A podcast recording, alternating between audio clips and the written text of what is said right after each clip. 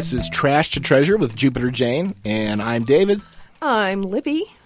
And so today we're going to talk about how to find the good stuff. Yes, we all love the good stuff. So there are a lot of places to look, but not all places are created equal. So tonight we're going to talk about the places that we go to, the ones that we like, the ones that aren't so great, and kind of our tips and tricks on how to find the best hidey holes. Um, I guess our first one is Well, fir- first off, so I I think I know the answer to this, but tell me what your favorite place is to find to find treasures to, to find thrifting treasures oh, I don't know. Um, because I know what mine is, but I, I I'm not sure I know what yours. in the winter, I love Goodwill Yeah, just because it's the only really good thing in town during the cold months. But then after that, I would say I really like the really, really big flea markets. yeah. I like I like the flea markets. I'm I'm never a huge fan of Goodwill, even under like the best of circumstances. But you know, sometimes we we do find our our best stuff there. I don't know why you hate it so much. I don't hate it. I don't hate Goodwill. I think it's because you have to take time and actually look. You have to take time and look everywhere. Well, but I don't know. You're just so. I don't know. I don't know either. But we found some. I think my favorite is probably, and you, you make a good point about like, you know, seasonal things, times of year and stuff like that. I think my favorite is probably flea markets, outdoor flea markets. I, ma- I make that distinction, we're going to talk about that more in depth here in a little bit. But outdoor flea markets and mom and pop um, uh, thrift stores. Mm-hmm. Yeah. You we- know, thr- thrift stores that aren't part of a chain. So like the not Goodwills, the not Salvation Armies, because Yeah. there there are a lot of those. Uh, well, there's not a lot, but there are some of those out there, and sometimes they're kind of hard to find. You got to you know take the, the the road less traveled to find some of those. Yeah, go off the beaten path. But man, those tend to be like some of the best spots. So Yeah, yeah. we're gonna go through our list. We have made a list. We came prepared. So we're gonna go through our list and we're gonna kind of talk about the pros and cons of the places that we like to go to, and try to give you an idea of where to go, what to look for. So what's what's first on our list? um, yard sales, or I don't know. Some people I think call them tag sales. Yeah, yard sales, garage sales, rummage sales, tag sales. I sadly just saw uh, another flipper down in I think it was in South Carolina, and they are still having garage sales in December, and I'm totally oh, that jealous. is such crap. I know, I know, because Okay, so we we live in um, the Midwest, kind of like the the heart of the Midwest, and um, garage selling around here kind of runs from, if you're lucky, it kind of runs from maybe May. April, May to September, well, maybe October, maybe October, Maybe. like the fir- like the first week of October. So that's our that's our like sweet spot. That's our time, Mm-hmm. and then um, then the pickings get slim starting about mid October. yeah. So i- if we stay in, in our general area, if we don't like leave town, Mm-hmm. um, our options are pretty much thrift stores, Goodwill, Salvation Army, stuff like that. So Mm-hmm. that's that's pretty much what we're limited. So one of the things that we like to do is leave town. Yeah, absolutely. We within what a couple hours of where we're at, you know, we can get to Chicago, Cincinnati, Louisville, and uh, we're slowly, And it's cold there too. yeah. It's cold in those places too. But, But- you know, it's um it's better than looking at the same uh, Goodwill over and over and over again. But anyway, so I digress. We're going to talk about yard sales, garage sales, what have you. And the pros, here are the pros is, you know, it's, it, and if you live in some place with good weather, you know, you can garage sale year round, of course, but um one of the pros to yard sailing or garage sailing is that you can negotiate prices right. and that is one of my favorite things. Any venue, any opportunity where I can go and look for stuff to sell, if it comes with somebody that I can negotiate with, that is a huge bonus because I, lo- I love to I love to negotiate. Well, here here's Dave's um, form of negotiation. he hands it to me and says, "Here, go ask this guy if you can Okay. buy this." Now, listen, that's true, but that is part of a strategy. That is part of a carefully planned out strategy. We're going to do a whole episode just on on negotiating, mm-hmm. and there's all kinds of little tricks, and I've used every trick in the book. He used to make our our uh, young son, who's now a grown adult, but he would when he was little, he would make our son go ask for Oh man, it. nothing works better than cute little kids. You know what I mean? Right. Because we we uh, used to deal in like well we still do we uh, in collectibles. You know, like um, vintage toys, like pop culture kind of stuff. Toys from the seventies and eighties and nineties, like when I was a kid.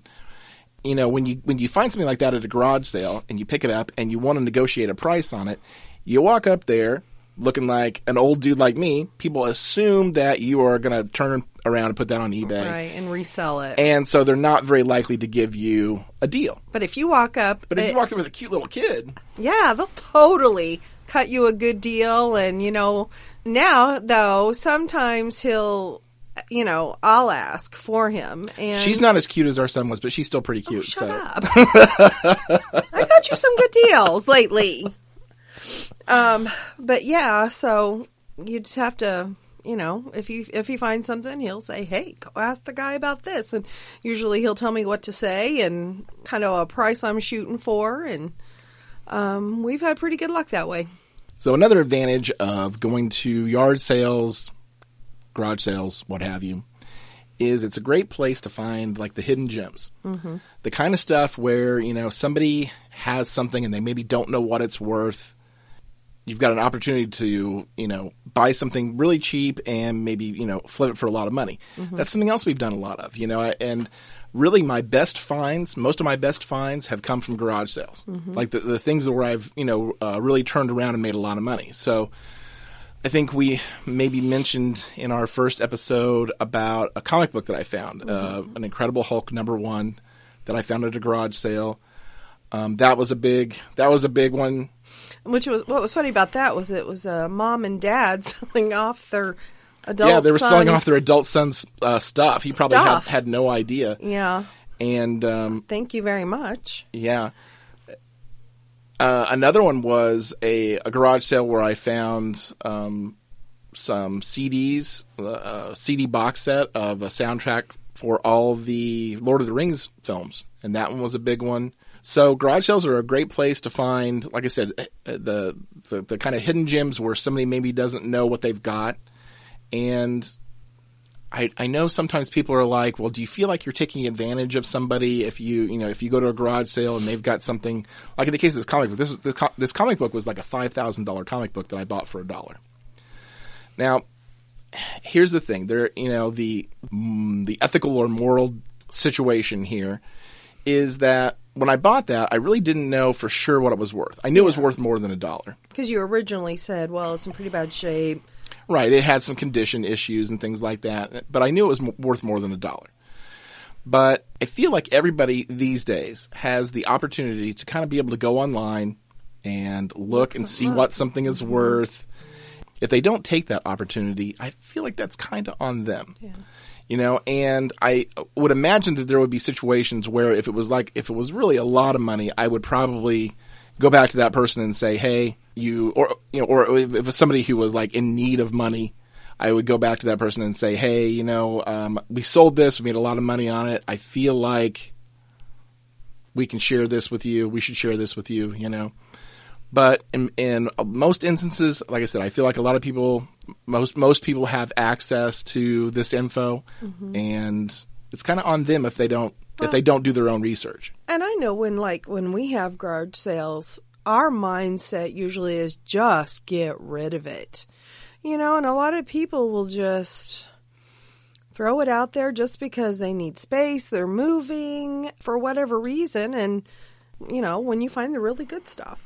Yeah, I mean, our our motivation when we put stuff out for garage sales, which we do, we have our own garage sales, um, is a, lot of times just to get stuff out of the way. You know, it's and and making money is kind of a secondary thing, but primarily we're just trying to get get stuff out of our way. The other nice thing about garage sales is that they're close to home, Right. so you don't have to travel too far. I will say during during garage sale season on Fridays, I usually go to um, I think it's called Garage Sale Finder or YardSaleFinder.com. I think it's It's one of the one of the two. I think it's garage sale finder. Put in our zip code and you know see what people have posted. You know where people are having garage sales, and then if I'm so motivated, I'll type them all into like Google Maps and it'll route us. One of the cons of garage sales is that sometimes you got you know do a lot of travel. Mm-hmm.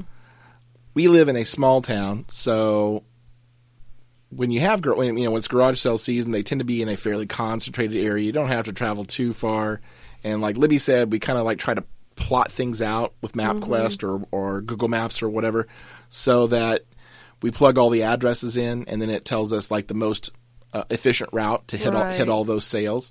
So you know, it's it's not too bad. But if you live in a big city, we used to live in a, in a much larger city. Right now, we're in like a small college town, but we used to live in a much larger city. And when we would go garage selling there, like driving across town was an hour. Right. You know, it was like an hour from one side of town to the other, maybe longer. You know, now we live in a much smaller town where driving across town is like 15 minutes Right. it's it's kind of funny because um, when we first moved here, people would you know groan and complain about having to drive across town, and I'm like, please, it's like a ten minute drive. Right. Right. It's still to this day people say I got to go across town. I'm like, So, yeah, and but anyway, yeah. So, so that's one of the cons is that you know if if you live if you live in a big city or you live in a suburb of a big city, you know, and garage selling is your primary method of finding treasures, um, you can put some mileage on. Right. It's not it's not necessarily the most convenient thing. Mm-hmm. This is why some of the other things we're going to talk about I like better because you know you have more concentration. You you get more bang for your buck. And I will say that that old the old adage, "the early bird gets the worm," is really true. Oh, it is is so true. It's so I mean, true. if you're not getting, I'm getting out there till ten or eleven o'clock. Don't go. Yeah, if you can develop the skill of like hitting a place and scanning it and then moving on to the next place, it will serve you well. We're still working on that skill. Yeah, Dave is he, he can scan some uh, a garage sale in ten seconds and know if there's anything, and I'm I'm much slower. I get sidetracked by clothes and But here's here's the thing though is that so I I do a quick scan, she does a slower scan than I do. And yet she's found stuff that I've missed because I was going too fast. Mm-hmm. So you know, working as a team that way has actually worked out pretty well for us because there's been a lot of times where, you know, uh, especially if we go to like a flea market or something like that, she'll call me on the phone and she'll say, "Hey, have you been to you know such and such? Have you, have you been down like aisle seven or whatever?" I'm like, "Yeah." And she's like, "Did you see this?" And I'll have totally missed it because I was doing like a really fast scan. So like my method is, is I'll I'll hit a place, I'll do like a really quick scan, I'll come back and I'll you know kind of do like a, a more detailed scan but you got to do that kind of stuff in order to like like she said to uh, be the early bird that gets the worm. and keep moving. You Yeah, know, keep moving. Especially like if it's a, a neighborhood yard sale. A community will post that you know there will be like ten or twelve houses in a, an addition having a a rummage sale, and that, those are our favorite because we'll park and we don't have to wait on each other, and he can do his flybys, and, and then I bring up the rear, and um, you know you can spend a you know a couple hours in one neighborhood and and not have to drive over all over town, and those Yeah. are de- definitely our favorite. In terms of yard sales, hunting for treasure, na- neighborhood yard sales, where you can hit like you know twenty or thirty at once, that's that's really the best bet. Um, so what's next on our list? Well, I just one more thing I want to mention about that is housing additions and how the new or the old. Oh yeah, You know, because- okay. So here's an observation we've made, and we've listened to a bunch of other podcasts on this Mm-hmm. topic, and seems to ring true. Well, I don't know. So there are Yeah. there are other people we've listened to who have had a, a difference of opinion here. What we've noticed is that mm, how do I put this? So newer neighborhoods and more affluent neighborhoods don't tend to be the best place to go find stuff. Right. And that seems counterintuitive, Mm-hmm. Yeah. but what we have found is that more affluent neighborhoods tend to have fewer deals. They might have better quality stuff. That might be true, although we haven't really found that to be true. Yeah, but they price everything accordingly. retail. I mean, Yeah, it's it's like- like there full are no retail. deals to be had. No, they. Uh, uh, it's been our experience that in in more affluent neighborhoods or newer neighborhoods, that they are less likely to negotiate. Um, they tend to like like Libby said, they tend to price things kind of like full retail. So we usually avoid those. The funny thing about here's the other thing about newer neighborhoods. So when you go to an old neighborhood, you know where the houses are maybe were maybe built twenty or thirty years ago or whatever, um, you find stuff that's been in those houses for a long time, right? So people people have lived there. Maybe people have lived there for fifteen or twenty or 30 They've had years. time to collect. Right, they've had time to accumulate Mm-hmm, stuff. So they are they tend to be more likely to have old stuff, vintage stuff, which is what we're usually on the lookout for. You know, if you're looking for baby clothes, then you want to go to the newer housing additions where young families tend to purchase. Right. And that's what you're going to find baby clothes, baby gear, you know. that- Strollers and yeah. Um, all that kind of stuff. we tend to just drive right by Yeah, those. because we're not looking for baby No, clothes. not anymore. No, that's that ship has sailed A long time ago. It's gone. So anyway, um, yeah, so we we tend to avoid the more affluent neighborhoods. The only time we go there is maybe like if there's a neighborhood sale or something like that. But we have found, t- I'll tell you what, in in a college town, what we have found is that the students, yes. this, when the students like have these, they're It- notorious for having like these impromptu End of semester. yeah, en- end of semester pop up garage sales, and they'll do it on a Tuesday yeah. you know, and they'll they'll like start it at noon because they don't get out- of bed until then, And they'll throw a bunch of blankets on the lawn and, and toss all the crap out there, and they'll they will practically give it away. Do you remember the one we went to? It was a uh, international student, and it was in his apartment. We had to Yeah. go, and he was selling. You got tons of electronics yeah, lots of electronics and tools and stuff. for nothing. he he um was from China and he couldn't ship. He he had gotten a four year degree from the local college. And so he had been here for a while, had time to accumulate a bunch of stuff, and he couldn't ship it back home because it was too expensive. So he and you know he had like a plane to catch, so he mm-hmm. was basically just giving it all away. Mm-hmm. I bought like a brand new drill for three dollars, and I bought a coffee table for like two bucks. It was you know th- th- those kind of sales are yeah, are pretty frequent come come end of semester. So if you live in a college town, yeah, definitely look for that stuff. I actually know someone locally who dumpster dives, and he mm-hmm. makes like most of his living dumpster diving and then selling the stuff on eBay. because the college kids, especially we, our college has a large international population, and you know they can't ship it back home, or it costs too much. The furniture, obviously, they can't ship. If they can't sell it, they leave it. And and fortunately, our our the local college does a a program where they collect it all and resell it back to students in the fall. You know, to try to keep it out of landfills and such. But Which you know, it sounds like a racket that you know that the college does that, but it's it's actually like like Libby said, it's actually a really good thing because it keeps couches from ending up on the curb. You know, um, if you've ever if you live in a college town or if you've ever been through a college town, like between semesters, you know how it gets. You know, Yeah. like the dumpsters are overflowing and there's furniture on the out on the street, and it just kind of gets out of control.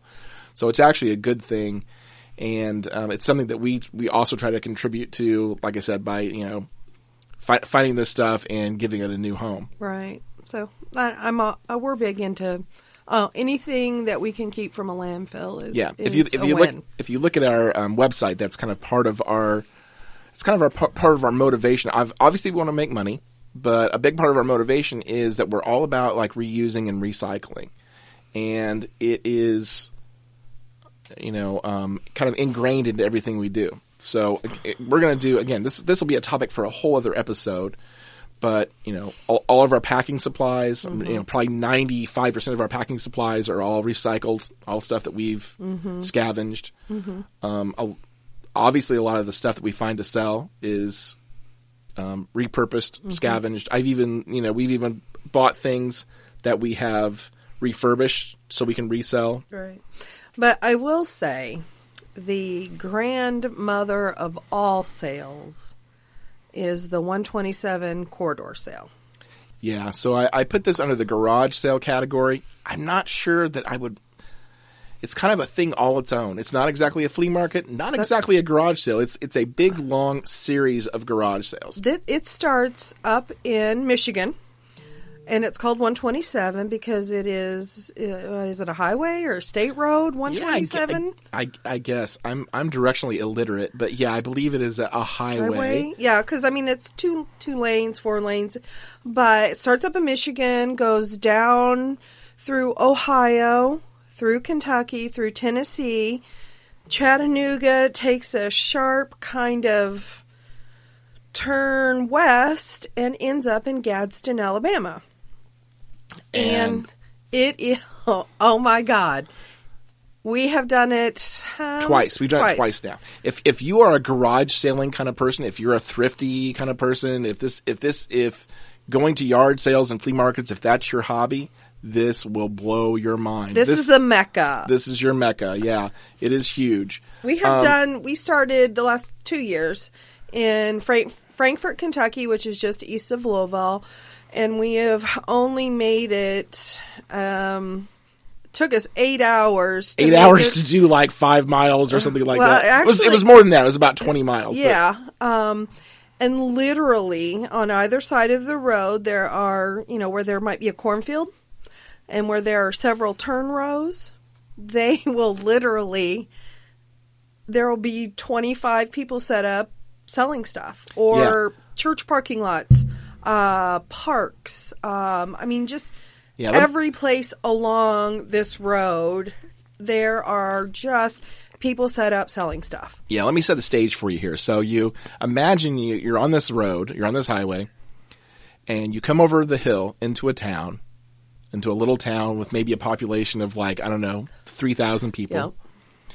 And imagine that like this little town has no one's ever had any garage sales. They hold off all until this one day.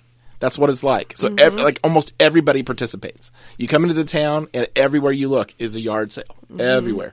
And when there's not yard sales, there's big open fields where there's like, you know, 25 booths set up. Mm-hmm. And it's just one after the other. And then it's just a whole string of these little towns. This happens uh, always the first weekend in August, so it's hotter than Hades. Two years ago, I thought we were going to melt. Oh, Last year was much better, so you just never know. Two years ago, it was muddy, super, super muddy. So you just, the weather, um, the weather doesn't seem to slow anybody down. This thing is this thing is huge, and people you know people show up from all over. Mm-hmm. And like I said, if this is your kind of thing, if um, treasure hunting, suburban treasure hunting is your kind of thing, you you can't miss this I because mean, because is. there's everything from antiques, clothes. Uh, we saw people with trailers hooked to their cars, loading up on furniture, probably antique dealers. Yeah, But yeah, I will say the last two years we did the same stretch and we saw the same stuff. So next year we're going to change it up and uh, and do a different sections because you know just want to see more of it. yeah, it definitely pays to mix it up. Mm-hmm. But it is not to be missed. If this, like I said, if this is your thing, this it's not to be missed. People come from all over to do this, and it's a great way to find um, the hidden gems. You know, you hear me use that term a lot, but you know, my definition of hidden gems are the kind of things where they don't see the light of day very often. You know, the kind of stuff that you're not going to find at Goodwill and you're not going to find at a thrift store, probably not even going to find it at a garage sale. This is stuff where, you know, somebody's cleaned out a barn and things haven't seen the light of day maybe for, you know, 30 years. Mm-hmm. So it's a great, great way to find that kind of stuff. So if you're anywhere close in the Midwest, um, check it out. It's 127 corridor sale. It's all over online, and they have you know uh, route info, and they list uh, route stops with by like number of vendors, and it is. It, I think it's David's like favorite weekend of the year. He just, I think he's just, It is. It's like Christmas and Halloween combined. yeah, he just gets so excited. He just can't stand it. Okay, so uh, next up on our list, I think, is estate sales and auctions.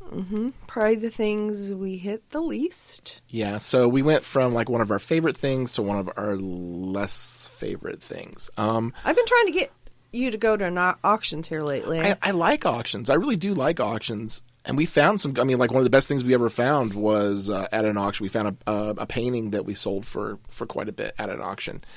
And I don't have anything against them, but they are very hit or miss. So you know, like one of the advantages of an auction is it's a lot of stuff in one spot. So that's that is Right. definitely nice. It's a good alternate winter activity.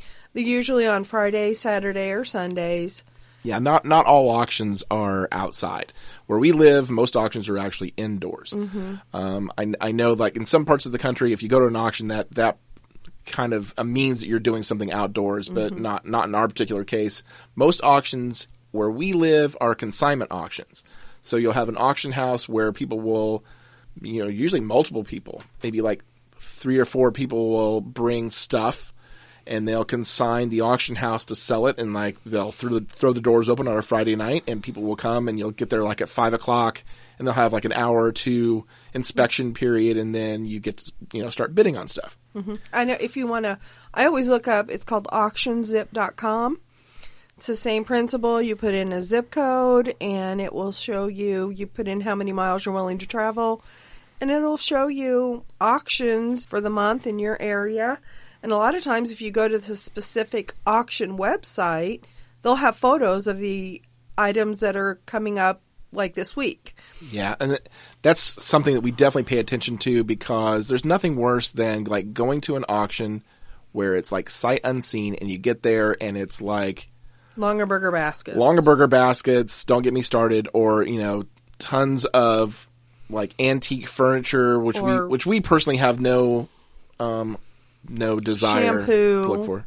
Yeah, Uh, little dab, Little Debbies. it's so weird. I don't know why this is, but a, a lot of like flea markets and auctions we go to, people will have these like Boxes big of- bo- boxes of food. Um, I'm sure somebody out there probably knows what like an out a bakery outlet or something. Yeah, maybe maybe that's what's going on. I don't know. I'm not I'm not plugged into that community, so I don't know what's going on there. But yeah, we we see a lot of that where where um, auctions or or flea markets they'll have these booths where people are selling food. I think that maybe is getting ready to expire or whatever, and they get a really Yeah. good deal on it. I don't know. I just morally can't do that, so I, I, I walk by. I don't know. what I don't know what's behind that, but yeah, that's stuff we're not interested in. Um, however, if you are into high end stuff, you know, if you're looking for, you know, antique Civil War stuff, or if you're like into gold pocket watches, you know, auctions and estate sales, probably the best place to look. Um, you may not get the best deal, but uh, you know if if that's the stuff that you're looking for to collect or even to flip, you know that that's a really good place to look. Yeah, But like I and said, they're fun. They usually have like a um a cafe or a, a snack bar. You can do dinner. We always have a you know we always Yeah. have fun. that, that's how we look at it is we kind of make auctions like a date night you Yeah. know we just we just look at it as something fun and if we find stuff great if we don't find stuff no big deal we just we Right. go and we eat the food and and make a fun night out of it and But that's- if you if you are going to an auction, you know if the auction starts at six o'clock, go at five o'clock because you need time to walk around. You need to see what they have. You need to see what you're interested in. You know, and most importantly you need to look at the stuff and check for damage right. this is where people really get in trouble at auctions is because something comes up and they're interested in it and they're really excited and they bid on it and you know nothing against auctions and I'm not like you know I'm not bad mouthing them or anything like that but they're not always very careful Mm-hmm. about revealing flaws or damage on stuff that they put up. Some Yeah. auctions are better than others, but a lot of times they're just going through stuff so fast that they you know that they don't necessarily have time to inspect it. And this is where people get in trouble because you know they'll buy glassware or something and they'll find out that it's chipped because they didn't look beforehand. Mm-hmm. This got me a few weeks ago. I bid on a, a box lot simply because there was a Goebel Hummel figurine in there, and I saw it. Didn't really get a good look at it, and I won the auction, but he was chipped and As they often are. yeah. So I was bummed. I, I'm, you know, quicker on the draw, and Dave definitely t- takes a little bit more time to look at that stuff. So. So that's you know that's one of the um, advantages is you know quality stuff, a lot of stuff in one spot. Um, you can find the hidden gems. It's another place to find hidden gems is auctions and estate sales. Like I said, if you're if you're looking for specific high end things, auctions are a good place to find it because if you, if you use a, um, a website like AuctionZip, you can look and see what's going to be sold before you go. Right. Now, the cons, the disadvantages to auctions, um, and one of the reasons why I don't like them very much is because it's a it's really easy to overpay for things. Mm-hmm. Now, I always do research one way or the other. You know, I always try to do research on something before I spend money on it. But you know, in the heat of the moment, it's really easy to get caught up in things, and a lot of people get in trouble that way at auctions. You know, they it's it's a psychological thing where you don't like to get outbid. You know, it's kind of a it's kind of a competition. It's competitive. Um, we when I, back when I was buying um, vintage toys to resell, the there was an auction that we went to quite often where there was this guy who was like my nemesis. And everything mm-hmm. I wanted, uh, this guy had like deep pockets, and everything I wanted, he and I would just go. It would be he, just me and him in the whole room going head to head every he always time. Won. And he always won, you know, mm-hmm. because I'm I do have pretty good self control in those instances, uh, uh, but also because I don't have you know the deep pockets to pay right. big bucks for stuff like that anyway. So there's that problem. Um, the other problem is is that while you can find high end stuff, a lot of auctions it's a it's a lot of you know junk box right. lots. Box lots are you know both good and bad. Right. You can you can get a lot of stuff really cheap, but a lot of times you're just getting somebody else's junk. Right. If they can't get any bids on a box, they'll say well, somebody take it. We we've had a lot of situations where we bought a box lot because there was like maybe two things in the whole box that we wanted, and we got it all home, and then you have to find something to do with all the other crap that is really just crap. A few weeks ago, we were at the, the auction where I got the the Hummel figurine, um, and the we took the items we wanted and and we left what we didn't want so they could auction it again. So so know. they got double the money that way. Sure, you know, and I didn't have to take it home. And in in situations where you end up with a bunch of stuff left over. You know, when you buy a box lot, you can always just donate it to Goodwill. Yeah. You know, it's not it's not that big a deal, but it's kind of it's kind of a pain. Another disadvantage to auctions is that you know, like I said, it's it's easy to overbid on something, but also people kind of go nuts and sometimes it's hard to find deals because I'll give you a for instance, comic books people are under the impression that all comic books are valuable because they're comic books. There's a lot of people out there that think that way. I'm not a comic book collector. I read a lot of comic books when I was a kid. I used to have a really big collection, but I know enough to know that most comic books they printed thousands of, hundreds of thousands of, and most comic books are not rare. Mm-hmm. But anytime you go to an auction and they throw up a box of comic books, people go crazy because they think that there's going to be right. some, you know, like super rare. Action, yeah, Action Comics number one, the first appearance of Superman, and they're going to get it for a quarter, mm-hmm. and that just is not going to happen.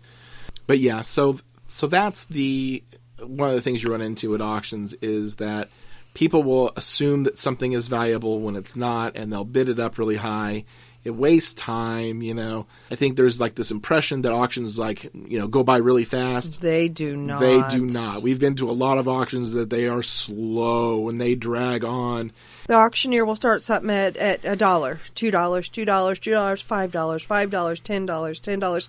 And he will go on literally forever and at some point just pull the trigger and end the auction. Yeah. It, it just it, it, drives me insane. I mean, you can't you can't blame. So his his job is to get as much money as he can for his client, for the people who are you know s- selling through the the consignment. So, you know, that's what he's trying to do. He's trying to you know maximize but there comes a point where it just kind of gets ridiculous. You know, they'll they'll hold on. You know, you'll get they'll get a ten dollar bid on something, and they'll hold on that forever. I mean, you got two candle holders up there and a ten dollar bid, and you know the you're now at five minutes. I mean, yeah, oh, yeah. it's just frustrating. It is frustrating. So uh, you know that's one of the reasons that I tend to avoid auctions unless we're just kind of doing it for entertainment purposes. Yeah. Okay, so next up on our list, ah, flea markets. So we've kind of talked about flea markets a little bit. before I talk about the pros and cons, I have to make a distinction because where we live, um, people have this definition of flea markets that I don't buy into. There are a lot of places here that are like indoor flea markets, right, where it's a bunch of booths Set and- up in an you know an old Kmart location. Yeah, like like a, like an old Kmart that's closed, and they'll throw a flea market in there, and they'll and they'll rent booths out to people. And these are not really flea markets. These are what I would call consignment stores. right. And here's here's the difference. Here's the distinction: is that a flea market, in my book, is someplace where you go and somebody has got a booth, and you can talk to them, and you can negotiate, and you can make an offer, and buy something directly from that person. These indoor flea markets tend to be a place where it's like a permanent location, and the booths are there every day. The people who own the booths and own the stuff in the booths are not there. You can't talk to them. You can't negotiate. Sometimes you get lucky and maybe somebody will have a sign that says, Hey, if you want a better price on something, here's my phone number. Give me a call. That is usually not the case. So a lot of, in the Midwest, a lot of what people call flea markets are not flea markets at all. They're just consignment stores. They're just big consignment stores. And, I mean, they're okay. yeah, I mean, In the wintertime, we, we go to those because there's no garage sales to go to. And so they're okay. you can get your steps in, Yeah, walking get- around. Yeah. Get your And 10,000 we- steps you know, in. I have found a lot of um, just like home decor and you know clothes and you know just random stuff, and it's a good afternoon activity for the winter. Yeah, I mean, get get your steps in, and you can find stuff for yourself. You know, if you don't find something to flip to resell, maybe you can find something for yourself for your house, or find clothes or whatever. So it's it's not a um, trip made in vain. Mm-hmm. And you know, like I said, it's it's not necessarily my favorite um, venue for finding stuff to flip, but in the wintertime, in a pinch, yeah, in, the indoor consignment stores are great, but they're not flea markets. That's that's where I draw the line. They're not flea markets. So so now that we've made that distinction, and you know the difference, flea markets, which I consider outdoor places, um, typically where They set up in the morning. right, it's a pop up kind of thing. It's not like a not usually a permanent. There are some permanent flea markets. There are some permanent outdoor flea markets. Um, and they are not necessarily my favorite, and I'll tell you why here in a minute. But the flea markets where it's a pop up thing, and somebody like comes on a you know Friday night or a Saturday morning, they throw a booth up, they put their stuff out on a table. Those are my favorite. I like those the best.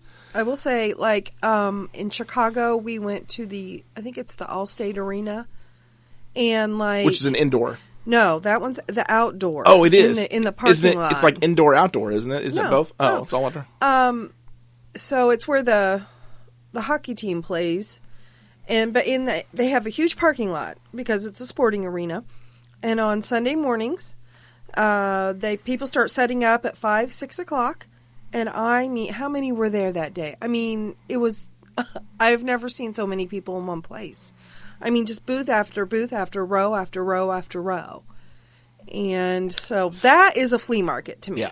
Sadly, where we live, we live in Indiana, and where we live, there's really nothing like that here. I, I don't know what it is. We can drive in any direction and find an honest and true flea market, and there just aren't very many in our state. We have to pretty much leave the state if we want to find one. yeah But so out, outdoor flea markets, um, the advantages they have are it's a good place again to find like the hidden gems, the stuff that you know you're not going to find at a garage sale probably, and the, the the kind of stuff that is, um, you know, sought after on eBay.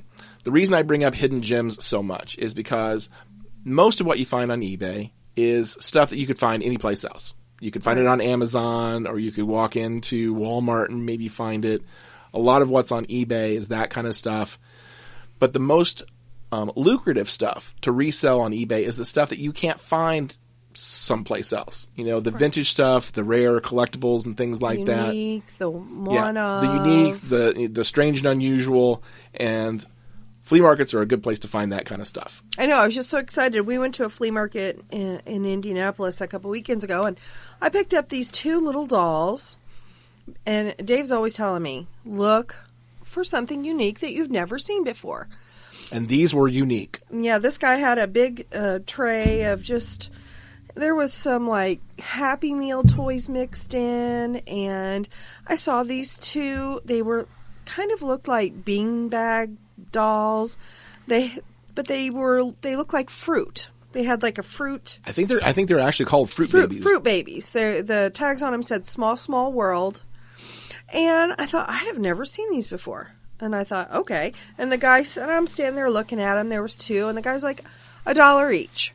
I'm like, okay, for two dollars. So I took them and got them home and researched them, and it took me forever to find anything on them. And then what? We just sold them for Yeah, they they flipped really quick. We sold those for twenty, 20 some dollars. twenty some dollars. So we made like like I don't know twenty times our money But or I ten was times just our money. super excited to find something unique that I'd never seen before. So Yeah. I mean, that's that's kind of what Dave means is with this hidden gem is you know he's just always looking for something he's never seen before, because odds are if he you know if he's not seen it then it is unique or different or one of or whatever the case may be.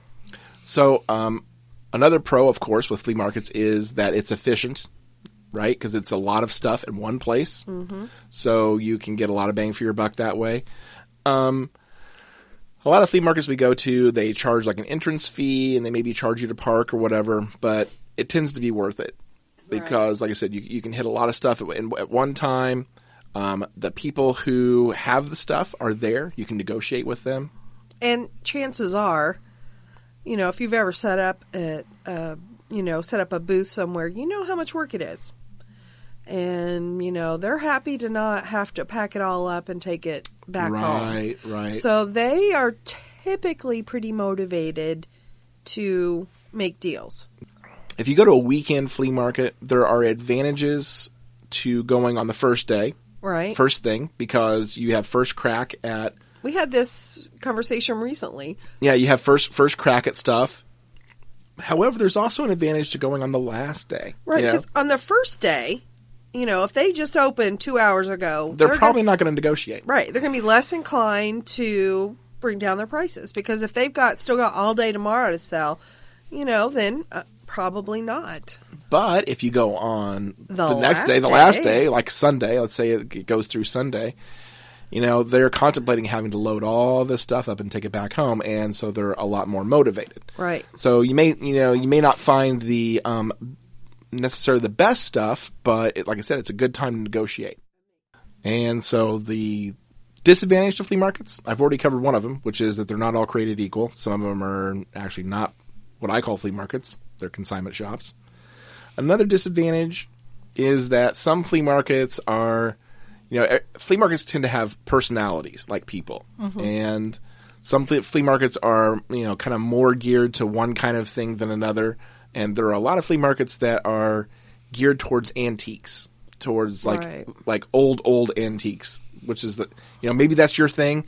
That is not our thing. We're more into you know, like kitschy collectibles and vintage toys and things like that, and not so much, you know, like old chests of drawers and Victorian furniture and, stuff like that. Fenton glassware. And, Yeah, that's not that's not really our thing, Yeah. and we don't know a whole lot about it.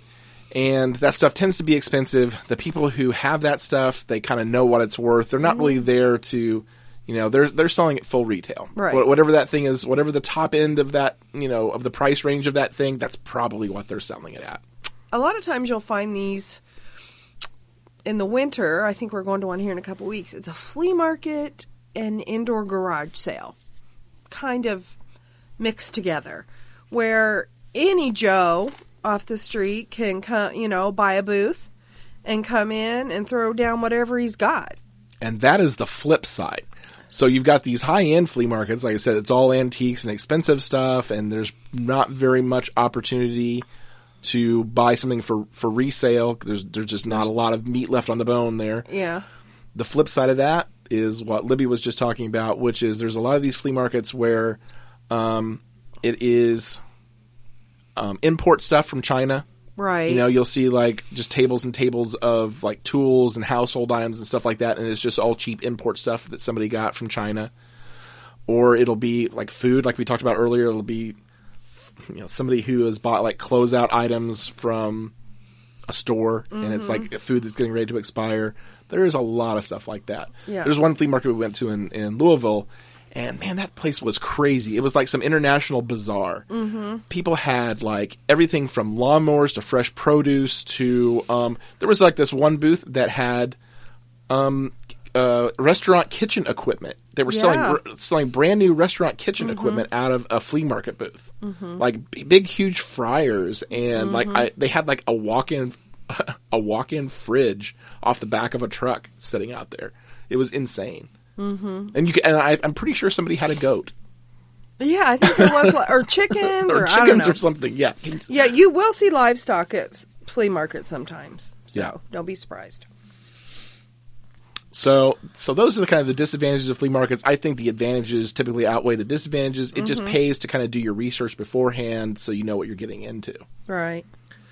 Okay, so next on the list, um, one of our personal favorites, of course, is thrift stores. And again, not all thrift stores are created equal. And Libby and I kind of differ on. Well, maybe we don't. I think we we probably do agree on our favorite thrift stores. I think that she likes Goodwill better than I do. But yeah, I think Goodwill is. I like it because if I have a free hour, I can go in there Oh, yeah. and, you know, putter around for an, an hour. Yeah, that's true. I, I, I wasn't thinking of it that way, but it, it is true. Like if you got some time to kill or whatever. Yeah, I, I've definitely found some good stuff at Goodwill. I, I found a Hero Quest board game um, from I think like the '90s that I bought for $1.99 and I sold for I don't know seventy five dollars. So you know they they definitely have stuff. The thing about Goodwill is, and a- anybody who does what we do, you you already know this, which is that they their prices have steadily gone up over the mm-hmm. last several years. Right. Goodwill has kind of gotten savvy to the thrift resale game, mm-hmm. and they have started raising their own prices. They've also started selling their stuff on like online auctions and things mm-hmm. like that. And again, you can't blame them. They have a mission to fulfill. They've got, you know, very worthwhile programs that they're trying to fund and whatnot. And so their goal is to make as much money as they can. And so I don't blame them. I know a lot of people are kind of bitter. A lot of people who do what we do, who buy stuff to, to flip, to sell on eBay, um, are kind of bitter about it. I don't blame Goodwill at all. But it doesn't necessarily make them, you know, like the best place to look for stuff anymore, in my opinion. You can always go. I think that in our area, on the first Saturday of every month, everything is half off. But it is It is insane. crazy. I mean, the line to check out wraps around the store and crowded, and you can't, you know, can't drive your cart or your buggy or whatever. so, I mean, we tend to avoid them on those days. Um, now, my favorite thing, and I don't know how Dave feels about this, is the Goodwill bins. Yeah, I I love them. I love them. I want to go to them. Can we go to them? not right now. Um, yeah, she really likes the bins. I, d- and I think it's just Okay, f- but first, we you know, Yeah. in case you don't know, here's here's what she's talking about. So, Goodwill has outlet stores. You know, just like um, if something doesn't sell at the regular Goodwill stores, yeah, it ends up getting dumped at an outlet store. So this stuff is sold. I kid you not. If you're again, you know, if you do this like we do, if you're already doing this, then this is old news. But if you're new to this, then you probably aren't aware. But at these outlet stores, they sell stuff by the pound. right? It's just loaded up into these big bins, and you go and you sift through it, and it's like basically it's like going through the reject pile. It's kind of like you know when you were when you were a kid and you would like go through the lost and found at school. Right. That's what it's like. It looks like it looks like the biggest high school in the world's lost and found. Yeah, it's just crazy. And they bring these bins out every, I don't know, I'm not sure, hour or two hours, and they line them up, and then people just dive into them. And I think it is just the thrill of the hunt for me. And I'm just like, we're going again soon. And I think it's kind of disgusting. But, you know, whatever. Um, you have to wear gloves, you really do, because I mean it's just it's just so much questionable stuff. And you have to sift through it all and it's just like lots of people elbowing you out of the way to try to find stuff. So But I mean, like we, the first time we went, I think I forget how much we we paid, maybe thirty bucks. yeah, thirty bucks for and then it averaged out to 58 cents an item or something. Yeah, so practically free. you and know? I mean, you know, that was stuff that we, you know, put in our eBay store. if I had to guess, I would say you know like that thirty bucks probably flipped to you know three fifty or four hundred dollars. Right, so it's right. a pretty good ROI, pretty good return on investment. Mm-hmm. But like I said, it's you know there's is some work involved. It's kind of um I don't know. Like I said, it's kind of gross. You got to put gloves on. I would I would definitely recommend gloves, and you just got to dive in there. And you're never going to find anything, you know, hugely valuable. I, not in our area, but I I watch these the YouTube videos of other flippers, and I, don't think know. it depends on what part of the country because my land, some of these flippers find awesome stuff. or maybe they're lying. No, they aren't. They got their GoPro on. I can see it. Okay, well, I'll, I trust you. I believe you. But in in my in our experience going to the bins, it's you know it's okay. It's so so. Again, it's another one of those kind of things that around here where we live in the wintertime, sure, why not? You In know, the summertime, mostly in the wintertime. summertime. Mm, yeah, once in a while. Next week. like I said, she she she likes the bins a lot do. more I than think I it's do. like it's like the thrill of the hunt or something. I'm like, get out of my way. I it- want that. but every place has the thrill of the hunt. I don't know. I No, don't no, know. no. This is no. This is different. I don't know. I'm ready to go. Ugh. Mm, well, I may just let you have at it. So that's the deal on the Goodwill bins. Yeah. So Goodwill bins. That's that's an option um, if you're into that kind of thing. We did uh, recently, for the first time, went into a Salvation Army. This one said Salvation Army Family Donation Center, and it was pretty big, and they had a lot of nice stuff.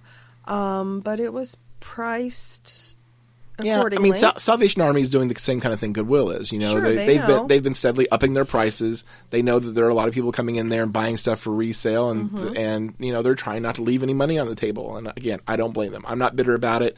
I totally get it. right. It just means that it's you know someplace that I'm probably not going to go to as often to look Mm-hmm. for things to resell.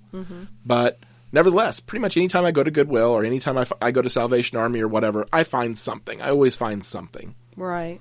And I, I usually find stuff at the bins too, you know. Yep. And again, I'm you're not going to find like, at least in my experience, you're not going to find something for 58 cents that you're going to sell for like $500. That's probably Right. not going to happen. It's probably more like your kind of bread and butter stuff, like those. yeah, like filler stuff. You know, twenty bucks or twenty-five or thirty. You know, if your goal is to kind of work off volume, you know, that the bins is Then the- where you want to go. then the bins are a good place to go. Yeah, Mm-hmm. if if you're looking for a lot to find a lot of stuff really cheap that you can sell Mm-hmm. and make money on, and not necessarily make a you know a lot of money on each individual thing, but you know make make your money in volume, then you know that's that's a good way to do it. and it would be good too. I mean, if you're just starting out and you need inventory, Yeah, yeah, it's totally. a so good place to so get if you're just a lot quick. if you're just embarking on this treasure hunting journey, then yeah, the the bins are a good way to you know find a lot of stuff quick and get your store up and going with with some filler. Mm-hmm. We did you know. that. That was Yeah. one of our first or Yep. second trips. Now, um, my favorite kind of thrift store experience is, and this is something that we've kind of been getting more into lately, are the out of the way places, the mom and pop places that are not part of a chain like Goodwill or Salvation Army. These are thrift stores that are sometimes they're run by a church or um, you know some other like nonprofit organization or whatever, and you know one of the one of the cons of Goodwill or Salvation Army is that there's no price negotiation. But at these mom and pop places, a lot of times you can negotiate price. Right, right. Um, we found several here in our area. We found we just found one place where it everything is a quarter. And it's crazy scary inside. It's crazy scary inside. It looks kind of unsafe. They've got like shelves that are that look like they have not been um, maintained in you know Ever. ever that are are like ready to fall over or whatever. So so it's kind of like enter at your own risk. But it's worth it because lots of good stuff, really cheap, practically free. Mm-hmm. Um, I, and I think what we bought there, well, I we spent six dollars and fifty cents there. Yeah, and thi- we this- sold. the, this place was part of our like um, two hour twenty dollar challenge. You know, and like like Libby said, we spent six dollars and fifty cents, and we've already sold stuff out of that batch for how much do you think? Well, you sold two of those heat tape things for thirty bucks. right. So that that right there was I mean, paid fi- for. five times our money right there. So, and we got Found found a silk scarf there. a cashmere yeah. scarf Oh, there. cashmere. Yeah, that's what it was cashmere uh, scarf. some Merrell shoes. You found the heat tape. Yeah, so Mm. so probably that that little six dollar and fifty cent investment is going to end up being I don't know maybe one hundred and fifty dollars, two hundred dollars, Yeah. possibly. And I think the name of the store is like the 25 cent store. It was crazy. Um, and literally, they had one small kind of like boutique area where things were more than a quarter, but literally everything was qu- a quarter. And Dave and I were in there, and I mean, we had to use the flashlights on our phone because it wasn't, It was dark. They didn't have light. They didn't have heat. yeah, it was raining. That's that's the kind of situation we're talking about. it was here. crazy. So, so I would advise that if um, if you haven't, you know, if um, you like thrift stores, if you haven't had this experience, you know, of of shopping at the mom and pop places, give it a try. Look in your area, see it, see if you can find independent um, thrift stores, and uh, check it out. You're again, you're probably not going to find um, any huge hidden gems. You're probably not going to find any like five dollar thing that you're going to make five hundred dollars on, but you might. You're a lot more likely to find it there than you are at Goodwill. Right. Um, like I said, Goodwill has gotten you know savvy to this stuff, and they've gotten really good about like They look it up. yeah, they do. They look it up. You know, they do the same thing we do. They get online and they look look up stuff on eBay to see what it's worth. And so a lot of stuff, a lot of the a lot of the good stuff that Goodwill gets doesn't ever end up on their shelf. It ends up, you know, in their own auction space. Or they have these separate stores called Vintage Vogues. Yeah, Vintage Vogue. So um, we have one in our town, a Vintage Vogue, and it, it is actually a Goodwill kind of outlet store, and that's what they that's where they reserve, you know, the good stuff, Right. the more high end stuff. So For the higher prices. Yeah, for the higher prices. So you're not, you know, at, at Goodwill, you're not likely to find anything major that you're going to be able to flip. But at the mom and pop places, you just might. We actually went to one. We went to an independent um, thrift store this past weekend, and I mean, driving by it, it looked like nothing from like the outside. a hole in the wall. Looked like absolutely nothing from But the we're outside. like, okay, why not? Yeah, but we decided to give it a shot, and we went inside, and they had a whole aisle of what you might call like guy stuff. So it was tools and old radios and stuff like that, and it was all half off. That one aisle was all half off, and I just started loading up. You know, Yeah. Every time Um, I turned around, he was taking more stuff to the pile. I found like a, a, vintage um, base station CB radio that was ten dollars, half off. So I got it for five dollars. Looked it up on eBay, and it was going for about a hundred and thirty. So, you know, obvious an obvious uh, grab right there, and found all kinds of stuff like that. So Mm-hmm. Some new and box stuff that yeah, some new and box stuff, some some um, new old stock um, like vintage car parts they had. I didn't buy any, but they but they had them, and I know there's a market for that kind of stuff. So d- definitely the kind of stuff you wouldn't find at Goodwill, um, prices that you wouldn't find at Goodwill. The um, we didn't we didn't negotiate the prices because they were so good, but the owner the owner of the store was right there, and you could have we could have talked to her and, and probably asked. So yeah, um, but that's something we're definitely going to explore a lot more of when we when we travel. You know, we've I think we found most of these like independent um, thrift stores in our area. That's something we've not looked at when we've traveled elsewhere because we travel all over. We go all over the Midwest, up and down the East Coast. We haven't done much out west yet, but mm-hmm. we will someday, I'm sure. well, and in August, Yeah, in August actually. we have a trip planned out west. We have a, a trip planned out to California. you so know, and wherever you go, I mean, I always look to see what's close. You know, right, that, that's another piece of advice. and is, it's always so fun because it seems like you know a flea market or a goodwill or a thrift store you know that's not in your hometown has better stuff yeah, it's that it's that grass is greener thing. Maybe I don't I don't I don't know, but it's um it's a it's a fun thing to do. So like when you do road trips someplace, you know, while you're there, check out the thrift stores. yeah i mean like if you're going someplace over christmas google you know flea markets or thrift stores near me and uh, just go in and see what they got Yeah.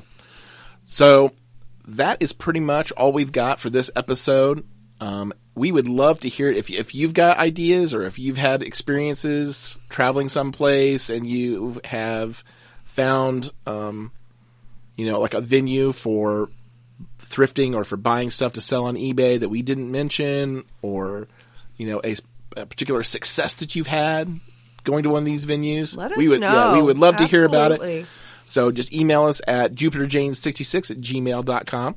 Or if you have any questions about the hunt, about searching for treasure, treasure in suburbia, we would love to hear from you too. So again, it's jupiterjane66 at gmail.com. Drop us a line. We'd love to talk to you. And until then, this is Dave, This is Libby. and this is Trash to Treasure with Jupiter Jane.